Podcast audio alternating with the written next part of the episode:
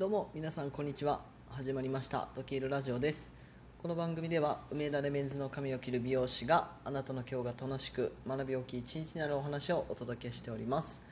えーさて、えー今日はですね「ダサい美容師の罪」というタイトルでお話をしてみたいなと思います、えー美容師の皆さんダサい美容師になってないですか？ここはね、えーすごく注意すべきところなんですよね。で、えー今日の内容としましては、まあ、ダサい美容師は罪なんですよ。もうタイトルの通りですね。で、えーこの反対を考えるとかっこいい美容師がやっぱりいいということになるじゃないですか、えーここをですね、えちょっと解説していきたいなと思います。えちなみにちょっと話の中でダサいかっこいいの定義を間違えるとこれおかしなことになってきますのであらかじめ説明しておきますね、え美容師をやっていたり美容師をやっていて周りの人とかの考えを聞くときにですねやっぱり美容師ってかっこいい方がいいよねとかっていうなんかまあ言葉に出してそういう方は少ないかもしれないですけどなんかそういう風潮があったりするんですよ。で、えもちろんそうです。かっこいい方がいいんですよ。それは容姿的な意味でですね。あのー顔がイケメンだったりとかスタイルがいいとか、えー服装がおしゃれだとか、まあ、はたまた女性であればですね可愛い美容師とか綺麗な美容師さんというところになるかもしれないですけど、まあ、もちろんこれに越したことはないです。あのそれが関係ないとは言わ言わないですね。でただ、えー今回本当にお話したいのはそのダサいかっこいいってそこじゃないよっていうところも、えー踏まえて僕の考えになっております。えーではちょっとですねここの解説に入っていきたいんですけど本当に美容師はかっこいい方がいいのかというところなんですけど実はかっこよくなくてもいいんです、えーかっこよくない美容師さん僕も含め え安心していただけましたでしょうか。あのかっこよくなくていいです。別にね容姿がね、えー顔が整ってないといけないとかスタイルが良くないといけないとか、まあ、服装がおしゃれじゃないといけないとかね。あのそこはもう僕は美容師にとっては全く関係ないと思っております。えーかっこよければいいプラスな部分はありますよ。これは先ほども言った通りですけど、まあ、別にかっこよくないからって別にあの気にすることはないんですよね。で、えーダサいじゃあその反対のダサいってどういう意味かというと本当の意味はですね、あのー美容師の、まあ、美容師の仕事の本質を理解していないということです。これが本当にダサい美容師の意味なんです、えそこをですね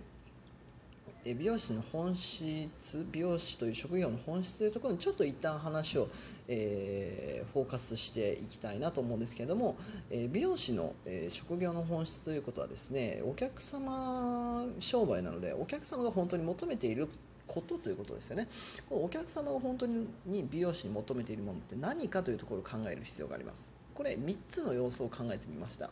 えまず1つはですね自分に価値を提供してくれる。もうお客様にとって、え自分に価値を提供してくれるということですね。だからお客様が美容室に来て何を求めているか、まあ、もしくは、えお金を払う場所なので、えお金を払って何を買いに来ているかというと自分に価値を提供してくれるということです。でこの価値というのはですね美容師というお仕事の場合、え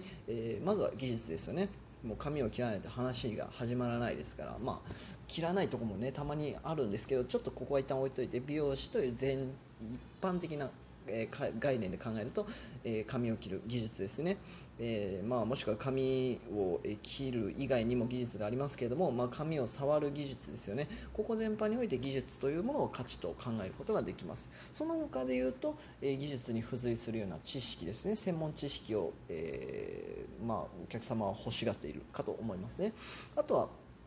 まあ、あの快適に過ごすという、えまあ、この空間としての価値これも必要になるかなと思います。ねなんで美容師にお客様が求めているうんものとして1つ目は、えこちらになりますね。でそして2つ目はですね、え接客のプロであることというものをお客様は求めていると考えられます。美容師はですね髪を切るという技術職であり、接客をする、まあ、サービス接客業。ですよね。なので、えー接客をプロとしてやるのでやはりこちらはですね、えープロとして接客をさせていただく必要があります。この接客をプロとして、えー提供するというのはですねまお客様を快適に過ごしていただけるお客様が快適に過ごせる空間づくりであったりとか、えコミュニケーションを取るということですね。これができないとやはり、えプロとして厳しいかなというふうにも感じております、えそして3つ目、え不快な存在じゃないということです。えー、技術ができて、えー、まあ、接客もある程度できる。でも不快なそ不快な状態にしてしまうとこれ全て台無しになってしまうわけですよ。なので、えここでですねまああの先ほどのちょっと用紙の部分かっこいいダサいを用紙として表現した場合に、えー、素材素材ですね。自分の、まあ、見た目とか、えー、服装とかがそう特別良くなくてもいいんですけれどもお客様を不快にするレベルだといけないということは言えると思いますね。なので、えー、これはもう担当直入に清潔感が必要ということです、え僕が見てきたですね、え売れこの美容師さん、まあ、売れていると言われているような美容師さんですね、えー、もそうですし、まあ、自分が一緒に働いたような、えー、人たちの中で、え、しっかりとお客様に支持されている人はですね、えこのお客様を不快にさせるような容姿じゃないことは間違いないです。あのきちんと清潔感を保っていますし、まあ、髪型もそれなりに整えて、えー、洋服もですね特別あのなんかこうすごいおしゃれだなという人はですね、えー、いるにはいるんですけども全ての人がそうじゃないです。あのちゃんと、えー、どんな人が見ても清潔感を持って、え好印象を持っていただけるような、え容姿を気をつけているというのは間違いないと思いますね、えー、なので、えー、ちょっと脱線しましたがお客様が美容師に本当に求めていることとしてですね3つ目は不快な存在ではないということも言えるかなと思います、えー、なので美容師があるべき姿の結論としましては、えかっこいい美容師でないといけないんですよ。これは、えー、冒頭申し上げた、えー、ダサくてもいいとかかっこよくなくていいということはですね、えー、あくまで容姿の問題である、まあ結構美容師をやってる人でもその周りにいる人でもですねこの美容師がかっこいいかっこよくないかっこいいかダサいかという基準をですねこの見た目にどうしても置きがちなんですけれども、まあ、これはいろんな職業に言えると思うんですけど本当にかっこいいかダサいかっていうのは、えー、その職業人としてですね、えー、仕事の本質を捉えてそこに真摯に向き合っているかどうかだと思うんですね。これができているかできていないかを、えー、かっこいいダサいという表現をした場合美容師は間違いなくかっこよくなくないといけないと思います。かっこよくないといけないですね。かっこよくないといけないと思います、えー、今日はちょっと分かりづらい部分あったかもしれませんが、えー、ダサい美容師の罪というタイトルでお話をさせていただきました、えー、ここに関してはですね僕はかっこよくなくてもいいとは思っています。ただこれはですね、えー、かっこいいダサいという基準が容姿という場合ですね、えー、これは別にかっこよくなくていいと僕は思っております。そしてこれにあたって考えなきゃいけないのはお客様が本当に美容師に求めているもの。えこの本質をですねしっかりと捉えておく必要があると思います、えこれは僕3つ考えました、え1つは自分に価値を提供してくれるということですね。お客様に価値を提供すること。そして、え2つ目は接客のプロであるということですね、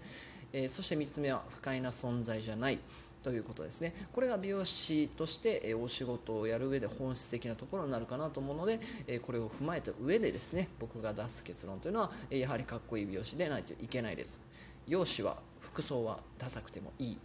ただ美容師としては本質を理解して真摯に取り組むかっこいい美容師じゃないといけないなというふうに考えたお話でした、